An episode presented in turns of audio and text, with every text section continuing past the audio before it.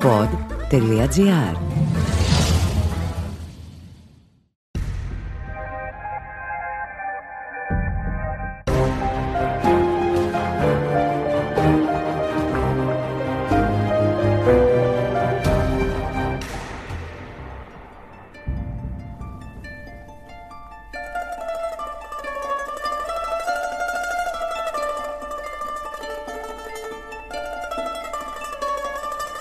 Ήταν το 1985.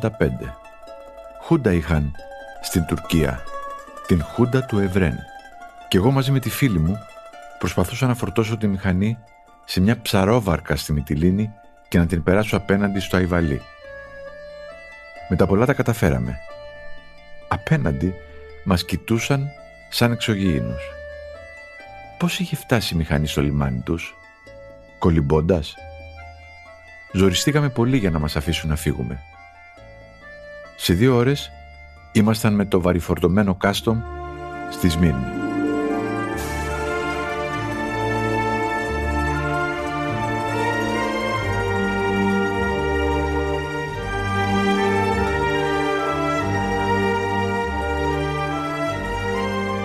Το πρωί ξυπνήσαμε με τα δυνατά χτυπήματα της πιτονικοκυράς στην πόρτα να φύγετε από την πόλη πριν αρχίσουν οι γιορτές.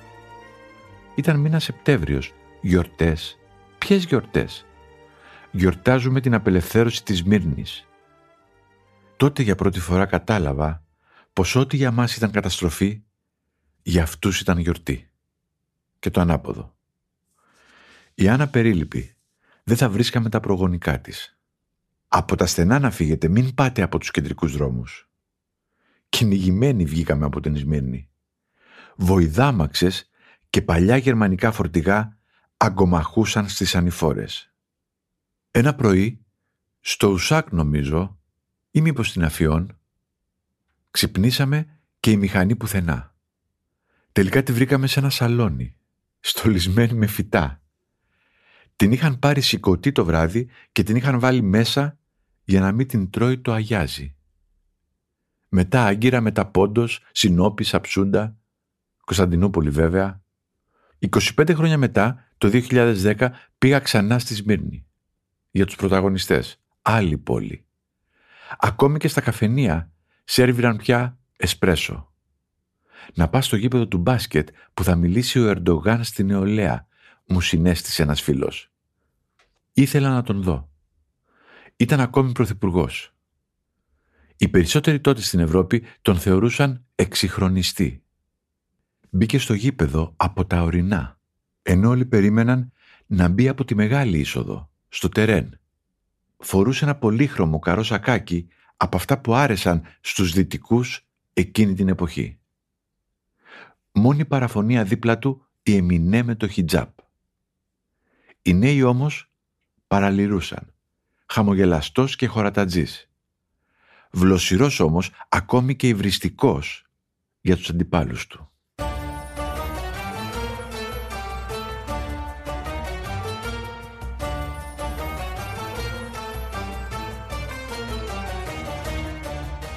Αλλά μήπως το έχω παρακάνει με τις αναπολύσεις; Τι σχέση έχει η Τουρκία του σήμερα με τα όσα έχουμε ζήσει σε αυτήν; Είναι μια χώρα που αλλάζει γρήγορα.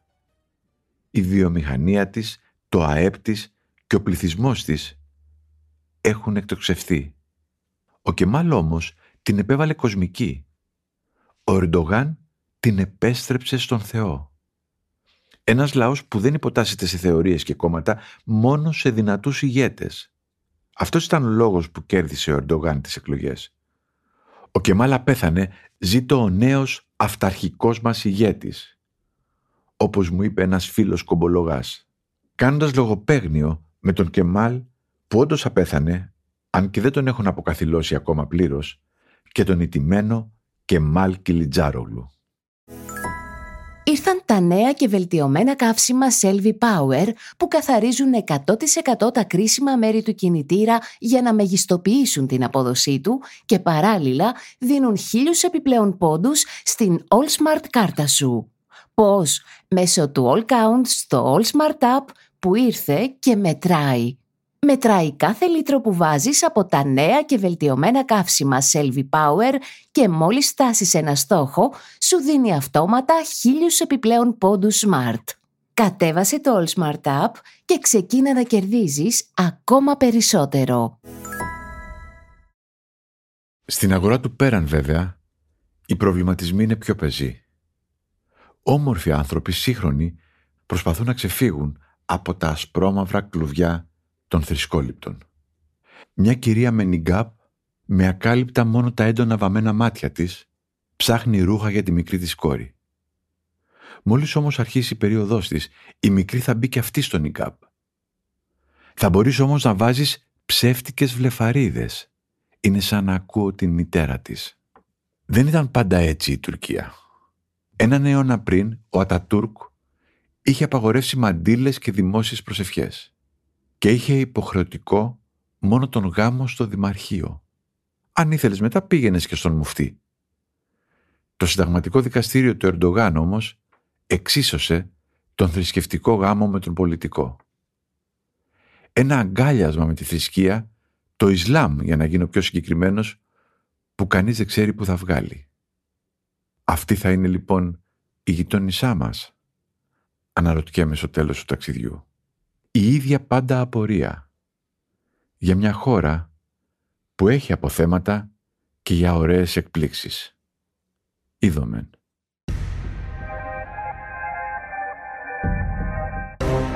Ήταν το podcast «Πρωταγωνιστές» με τον Σταύρο Θεοδωράκη.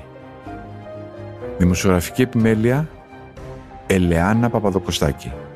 Στους ήχους ο Νίκος Λουκόπουλος. Όποιος θέλει και να διαβάσει το podcast «Πρωταγωνιστές» ας το αναζητήσει στην ηλεκτρονική έκδοση της εφημερίδας Καθημερινή.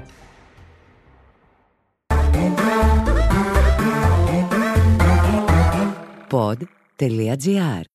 Το καλό να ακούγεται.